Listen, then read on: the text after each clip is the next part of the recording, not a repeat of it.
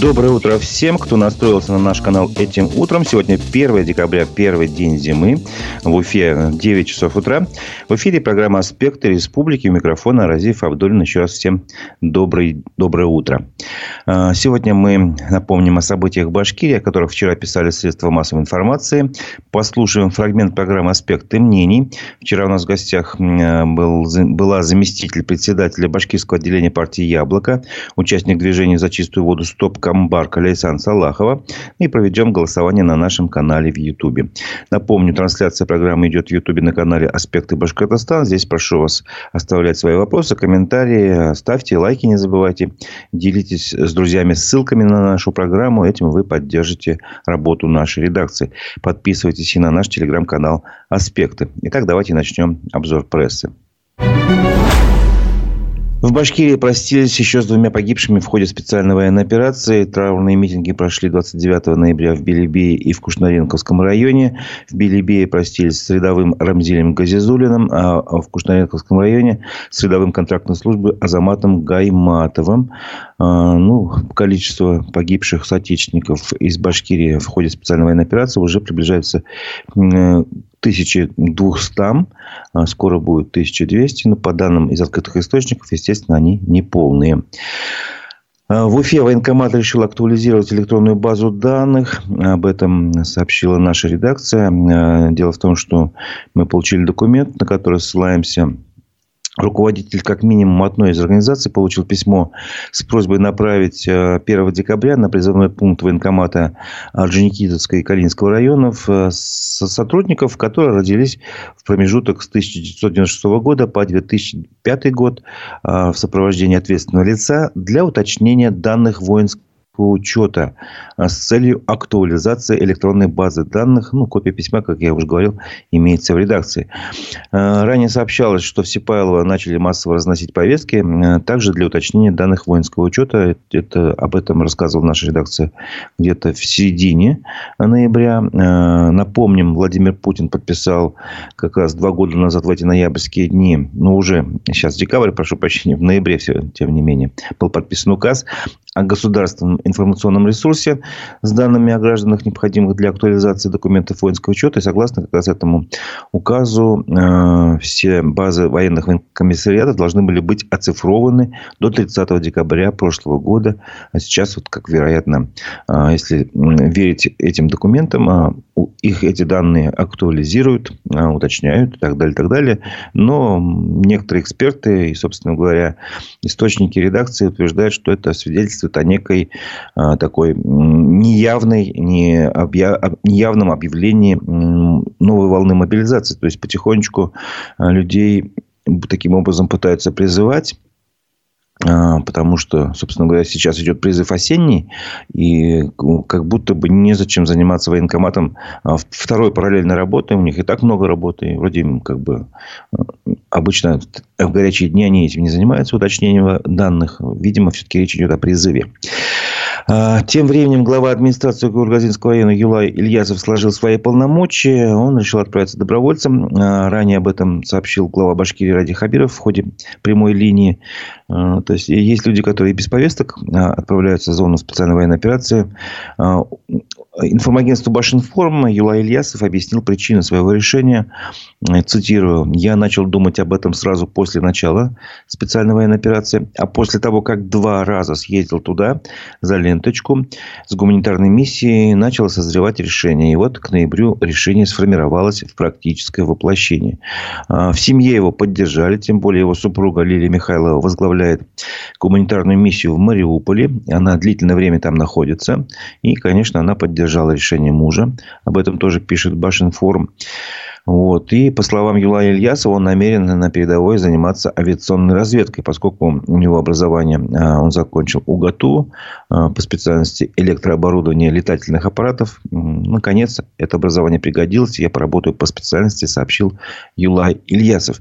Ну, в общем-то, решение понятно. Человек покидает покидает э, пост ответственный э, в районе, собственно говоря, когда он об этом сообщил в своих социальных сетях, э, часть э, его пользователей разделилась. Кто-то сказал, да, конечно, вы все правильно делаете. Кто-то очень сильно пожалел, почему вы оставляете пост, на кого вы нас покидаете.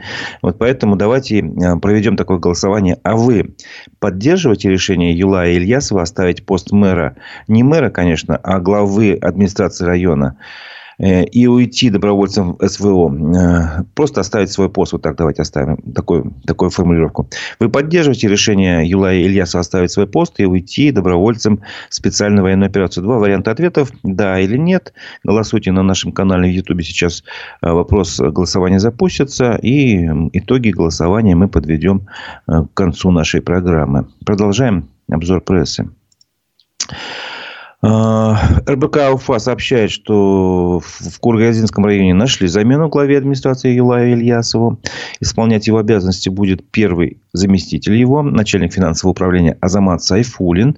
А, собственно говоря, решение должны принять депутаты районного совета. Но вот пока источник РБК УФА в муниципалитете сообщил именно так.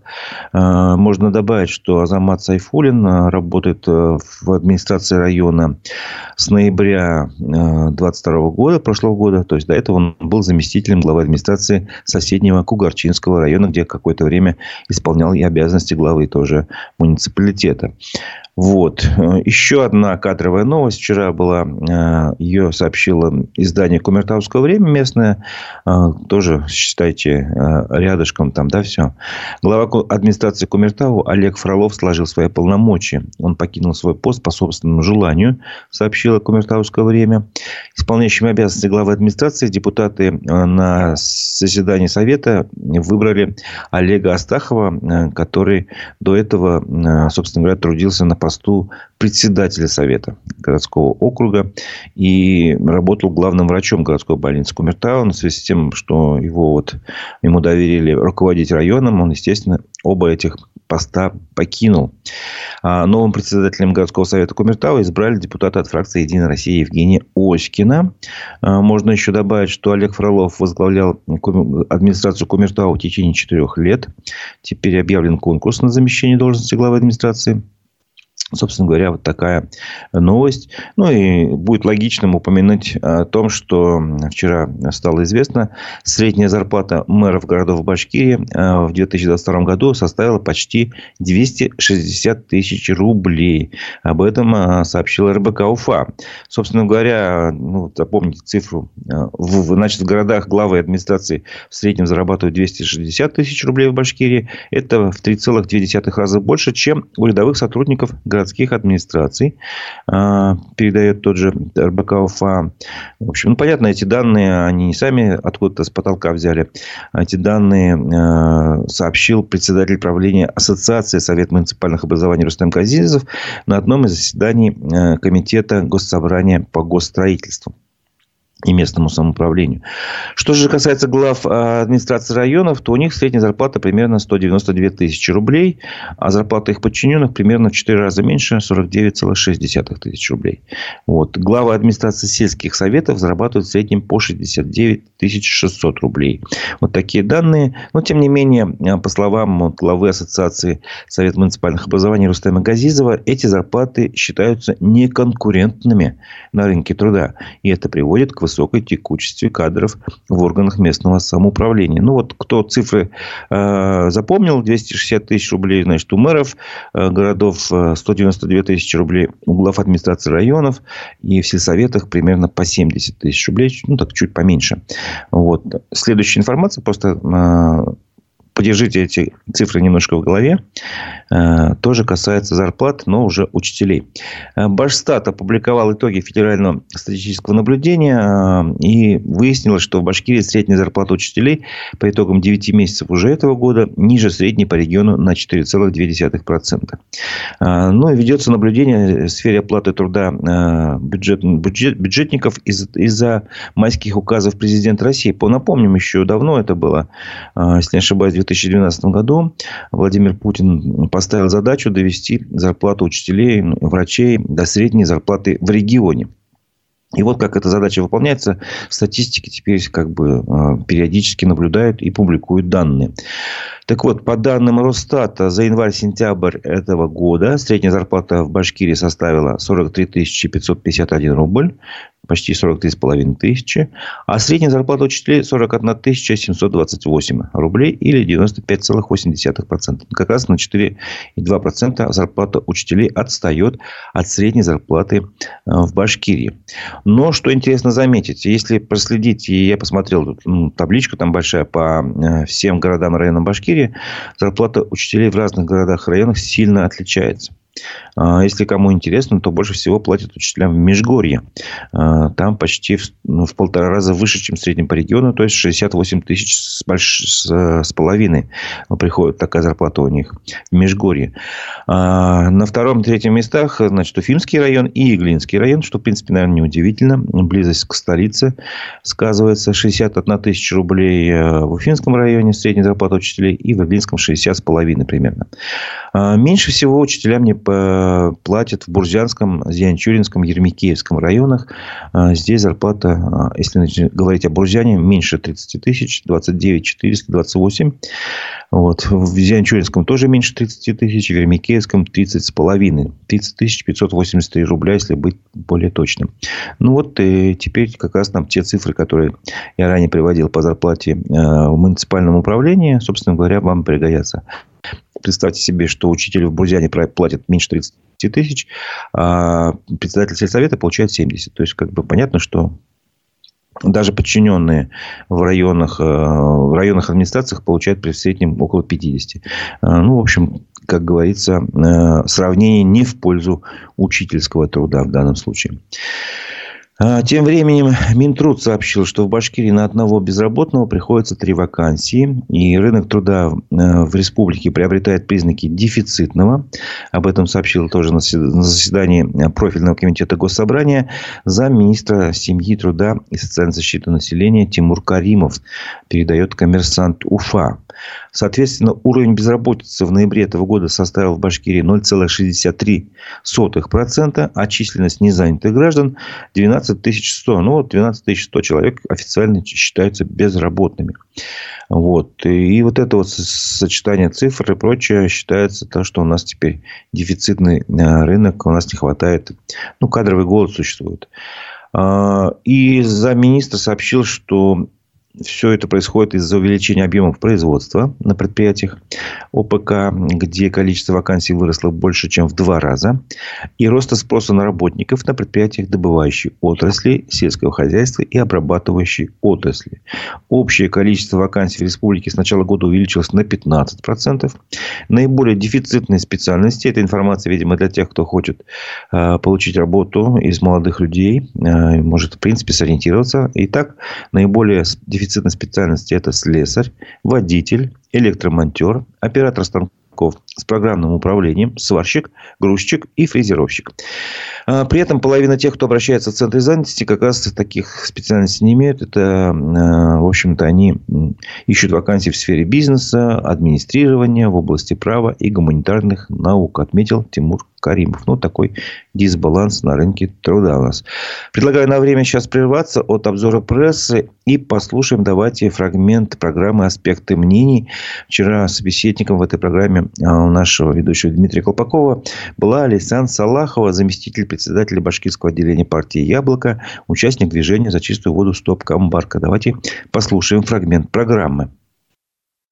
Какие у вас планы по развитию вашего отделения в Нефтекамске на следующий год и у вас лично?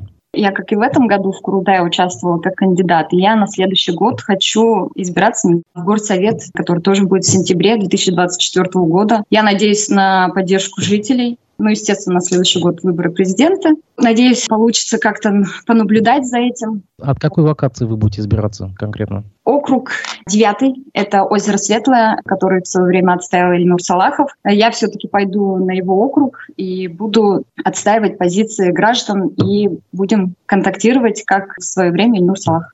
А яблочники будут закрывать другие округа Нефтекамска? Может быть, еще кто-то из ваших а, активистов?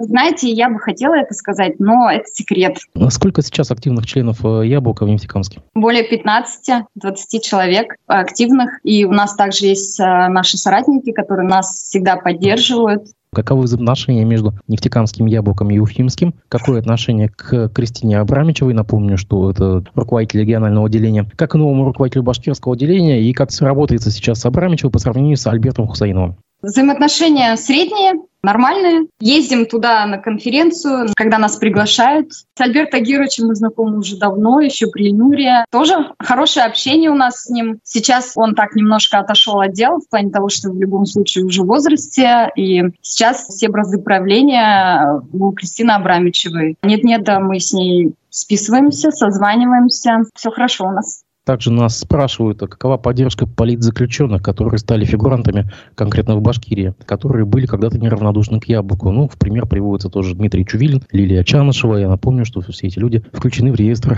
террористов и экстремистов.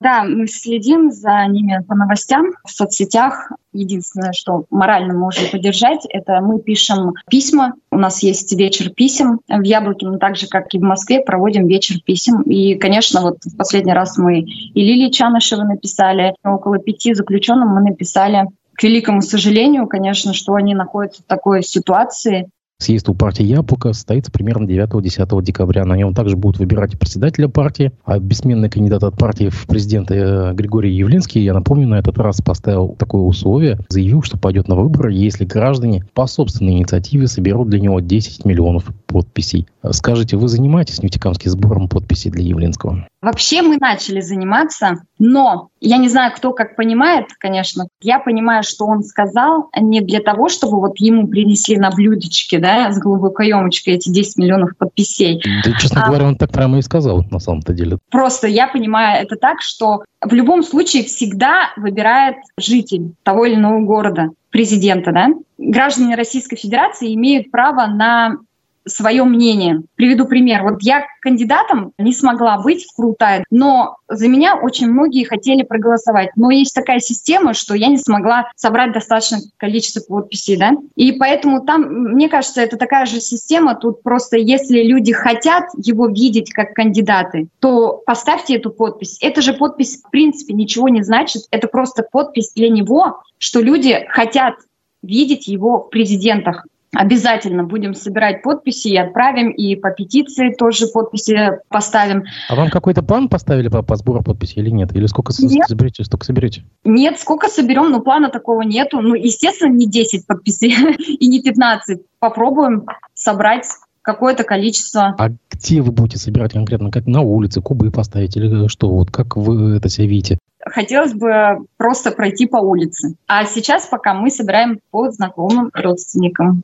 и друзьям.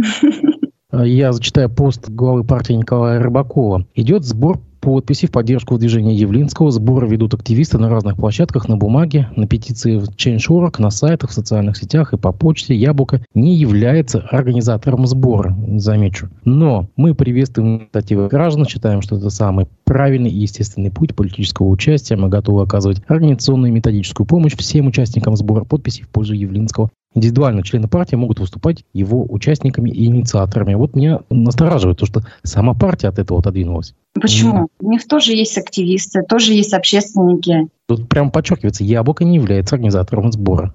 Чтобы не прицепились, я собираю как общественник. Существует такое мнение, что Григорий Явлинский является штатным реквизитом ко всем президентским выборам, спойлером, оттягивающим на себя либеральную протестную публику. Вы разделяете это мнение? Нет. Владимиру Путину 70 лет, так же, как и Явлинскому. Было время, когда Путин пошел на выборы. Вот сейчас пришло время именно сейчас пойти Явлинскому. Нужно участвовать в выборах каждой партии. У гражданина Российской Федерации должен быть свой выбор. Не так, знаете, как у нас принято, да, Просто обществом был неоднозначно воспринят поход ночной Явлинского в Кремль, и до сих пор э, Явлинский отказывается э, сказать, о чем был у них личный разговор с Владимиром Путиным. Такие намеки на договорняк какой-то, что ли, пошли. Ну ладно. Вы послушали фрагмент программы «Аспекты мнений» с участием Лейсан Салаховой, э, зампредседателя башкирского отделения партии «Яблоко», участника движения за чистую воду «Стоп Камбарка». Полностью программы, э, программу «Аспекты мнений» с ее участием вы можете посмотреть на наших площадках в Ютубе, э, в Одноклассниках, ВКонтакте, в Яндекс.Дзене. Так что милости прошу. Напоминаю, что сейчас на нашем канале в Ютубе идет голосование. Я спрашиваю вас, вы поддерживаете решение Юлая Ильясова покинуть свой пост и уйти добровольцем на специальную военную операцию. Два варианта ответа, да или нет. Там у нас формулировка уйти с поста мэра, но он, конечно, не мэр, это просто так уж мы э, назвали ну, не совсем корректно, но тем не менее он главой администрации Кургазинского района на данный момент являлся, теперь он ушел в отставку и заявил о своем желании уйти добровольцем. Так что вот голосуйте. Тут говорят, пусть идут во главе с Хабировым на передние ну, на передовую в отряд имени Шеймуратова больше толку будет. Ну, это ваше мнение. А, не будем, как говорится, ни, ни за, ни против говорить. А, дальше продолжим обзор прессы. Сейчас больше экономическая информация. Стоимость аренды квартиры в Уфе с начала года выросла на 20%, сообщает РБК Уфа. Если в среднем э, значит, в ноябре в Уфе однокомнатную квартиру можно снять в среднем за 19,5 тысяч рублей, двухкомнатную за 25,5, трехкомнатную за 34 1400 рублей. Вот такие цены. При этом за месяц, за ноябрь аренда однокомнатных квартир подорожала на 2% а, и одну десятую. А двухкомнатные подорожали на 3%, а трехкомнатные на 5,5%. При этом Уфа находится на 36 месте в стране по стоимости аренды однокомнатных квартир. Самые дорогие съемные квартиры, естественно, в Москве. За однушку там приходится отдать в среднем 45,900 45 1900 рублей в месяц, ну, почти 46. А, в Уфе, напоминаю, за однушку а, в ноябре 19,5 в среднем просит. Вот такие а, разницы, такой разброс цен по стране у нас. Вот. Тем временем суд обязал Министерство финансов Башкирии компенсировать почти полмиллиарда рублей фонду жилищного строительства за квартиры в воздушных этажах в микрорайоне Солнечный. Об этом сообщил коммерсант Уфа. Но кто не помнит, кто помнит, эта тема была, конечно, актуальна в середине двух 2010-х годов. А, тогда был такой микрорайон Солнечный у нас, где строился жилой комплекс, и где застройщик, а, сейчас посмотрю, кто же был застройщиком. Застройщик был стройпроект «Центр». Он реализовал квартиры не только в построенных этажах или в планируемых этажах, но даже в несуществующих этажах. 142 а, квартиры, короче говоря, продал. Их даже не было в проекте этих квартир, но тем не менее они были проданы, и поэтому их называли называли квартиры на воздушных этажах. Вот поэтому такое название. А, вот, в общем-то, сначала фонд жилищного строительства по решению, по поручению э, власти республики а, в 2015 году обеспечил жильем покупателей а, квартир как раз на несуществующих вот этих этажах в микрорайоне Солнечный. Э, как было установлено ранее, в апреле 2011 года правительство Башкирии своим постановлением поручило фонду как раз завершить строительство проблемных объектов, в том числе трех домов в микрорайоне Солнечный. Обязательство фонд был выполнен э, в 2015 году. Ну, как раз выяснилось, что 42 человека э, так сказать, купить купили, а квартиру у них нету, и в проекте их нету. А, они подавали в суд. Суд удовлетворил их иски, и, в общем-то, фонд стал предоставлять им квартиры уже в своих собственных домах, где он строил. А, и, понимая, что он несет убытки, фонд направил, значит, претензию о возмещении убытков. Он насчитал их э, не в полмиллиарда, а гораздо больше, э, на сумму 837 миллионов рублей. Обратился в суд уже арбитражный, э, и арбитражный суд сначала отказал, потом все-таки касаться удалось решение пересмотреть. И уже во время нового рассмотрения арбитражный суд удовлетворил иск, ну, посчитал сумму поменьше на 499 миллионов рублей сначала, потом в апелляции эта сумма выросла до 510 миллионов рублей. И вот, собственно говоря, теперь Министерство финансов будет расплачиваться, собственно, за решение вот это вот там, получается, больше, чем десятилетней давности, и бюджет Башкирии должен а, отправить эти деньги в фонд жилищного строительства. Что, собственно говоря, получается перекладывание а, денег из одного в карман в другой. Потому что фонд жилищного строительства является государственным унитарным предприятием, если я не ошибаюсь. Вот, продолжим обзор прессы, обзор сообщений. Ради Хабиров на своем телеграм-канале сообщил, что в Уфе э, начинается программа модернизации первичного звена здравоохранения. Она оценивается в 8 миллиардов рублей. А, и ее начнут с ремонта детской поликлиники номер 2 на улице Кувыкина.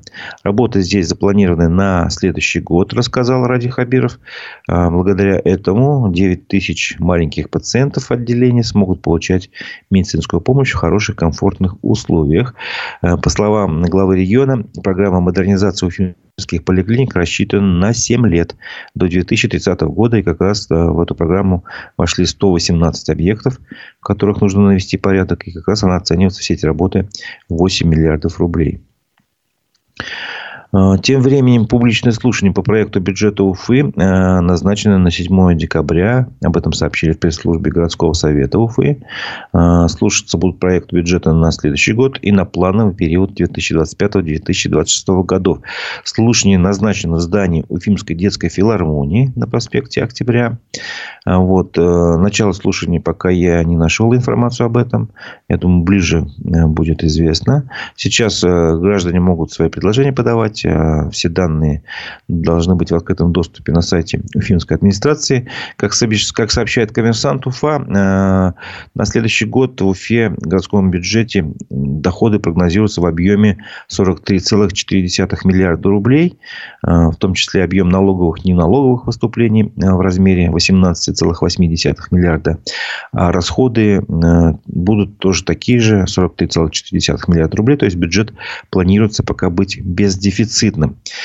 Напоминаю, что на нашем канале в Ютубе идет голосование. А, я спрашиваю вас, поддерживаете ли вы решение Юлая Ильясова а, покинуть свой пост главы администрации Куюргазинского района и уйти добровольцем на специальную военную операцию. Два варианта ответа. Да или нет. Голосуйте. Не забывайте ставить лайки. А, это поддержит работу нашей редакции. Вот. И продолжим обзор прессы. Сейчас уже мы перейдем к спортивным новостям. Салават Юлаев в матче регулярного чемпионата КХЛ дома обыграл Ладу со счетом 5-2. Уфимцы с первых минут завладели преимуществом. Об этом сообщает Уфимский клуб. А, в первом периоде гол забил в начале матча, матча Иван Дроздов. Вот. Затем Данил Башкиров увеличил преимущество команды. А, во втором периоде, значит, Михаил Науменков отличился. И Иван Дроздов оформил дубль. Вот. Тольяттинцы смогли отыграть только одну шайбу во втором периоде. На, в третьем они тоже еще одну шайбу как бы смогли забить. А, но, тем не менее, Алексей Василевский э, установил окончательный счет 5-2 в пользу Салавата. Вот. Порадуемся за нашу хоккейную команду. А, и о футболе. Вратаря Уфы Олега Баклова пригласили на матч звезд Фанбет Кубка России. Этот матч состоится 16 декабря э, на лайф-арене в Москве. Об этом сообщили в футбольном клубе. Ну, этот матч звезд, в нем должны участвовать самые яркие представители э, как раз кубковых матчей. Там, насколько я напоминаю, новая формула. Там два пути. Путь регионов, путь РПЛ. Вот как раз представители вот этих путей будут участвовать, плюс еще медиакоманды, а, представители медиакоманд, которых выбрали болельщики. А, помимо всего этих игр разных, помимо самой игры, где будут звезды разной команды, а, футболисты пройдут различные испытания на силу, точность ударов, скорость работы, ловкость приема мяча. Собственно, естественно, будут выступать артисты различные, будут автограф-сессии, конкурсы для зрителей. Ну, тем, кто в Москве в это время окажется, советую сходить. 16 декабря будет интересное спортивное зрелище. А теперь предлагаю подвести итоги нашего голосования. Напоминаю, на нашем канале в Ютубе я спрашивал вас, поддерживаете ли вы решение Юлая Ильясова покинуть пост администрации главы района и уйти добровольцем на специальную военную операцию. Давайте посмотрим, как ваше мнение что вы, что вы думаете. Итак, большинство наших зрителей, две трети, не поддерживают 67 процентов, скажем так, если округлить. И поддерживают 33%, то есть одна треть поддерживает. А, спасибо за участие в голосовании. А, не забывайте ставить лайки. Этим вы поддержите работу нашей редакции. А, продолжим программу вечерним выпуском новостей «Эхо новости». О чем же все-таки рассказывал этот телеграм-канал? Какие основные события произошли в России и в мире, по его мнению? Правозащитная организация «Дело ЛГБТ+» объявила о прекращении деятельности на территории России после признания Верховным судом экстремистским международного движения ЛГБТ. По данным издания «Осторожно, Москва», книжные магазины э, столицы полностью откажутся от продажи литературы с описанием однополых отношений. Верховная Рада Украины отказалась от проведения выборов в стране во время специальной военной операции. Они в Украине называют ее войной. Соответствующее заявление подписали все фракции и руководство парламента, пишет издание «Страна». В документе говорится, что проведение парламентских и президентских выборов возможно не раньше, чем через полгода после снятия военного положения в Украине. Там действует военное положение. В Москве сегодня прошли массовые облавы на призывников. Ну, сегодня имеется в виду, получается, вчера. О задержании нескольких человек сообщили правозащитные проекты «Идите лесом» и «Движение сознательных отказчиков». Как минимум трех человек забрали в военкомат прямо с улицы, еще одного из поликлиники, куда он пришел с высокой температурой. Частных клиниках Липецкой области больше нельзя сделать аборт, рассказала замглавы губернатора Ольга Белоглазова. По ее словам, медицинские учреждения уже подписали соответствующее соглашение. Теперь эти процедуры можно будет проводить только в государственных больницах. Ранее об отказе от абортов уже объявили в частных клиниках нескольких других регионов. Хамонический суд Москвы приговорил их к двум с половиной годам колонии администратора телеграм-каналов «Как-то вот так» и «Политбюро 3.0» Анатолия Спирина. Его признали виновным в вымогательстве у топ-менеджера Ростеха Василия Бровка. Кроме того, МВД отчиталось о задержании владельцев других каналов. YouTube ограничил доступ к расследованию команды Навального о яхте Владимира Путина Шахерезада. Навальный внесен в список экстремистов и террористов. По словам соратников политзаключенного, администрация видеохостинга объяснила это нарушением правил в отношении домогательств. О чем именно идет речь, неизвестно. В Ростове-на-Дону произошел крупный пожар на вещевом рынке «Темерник». По словам представителей МЧС, огнем были охвачены торговые павильоны на площади около тысячи квадратных метров. В тушении были задействованы 61 человек и 17 единиц техники.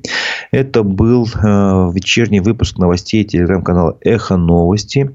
На этом наша программа завершается, но не завершается наша работа. В 11 часов я приглашаю вас снова на наш канал в Ютубе «Аспекты Башкортостан».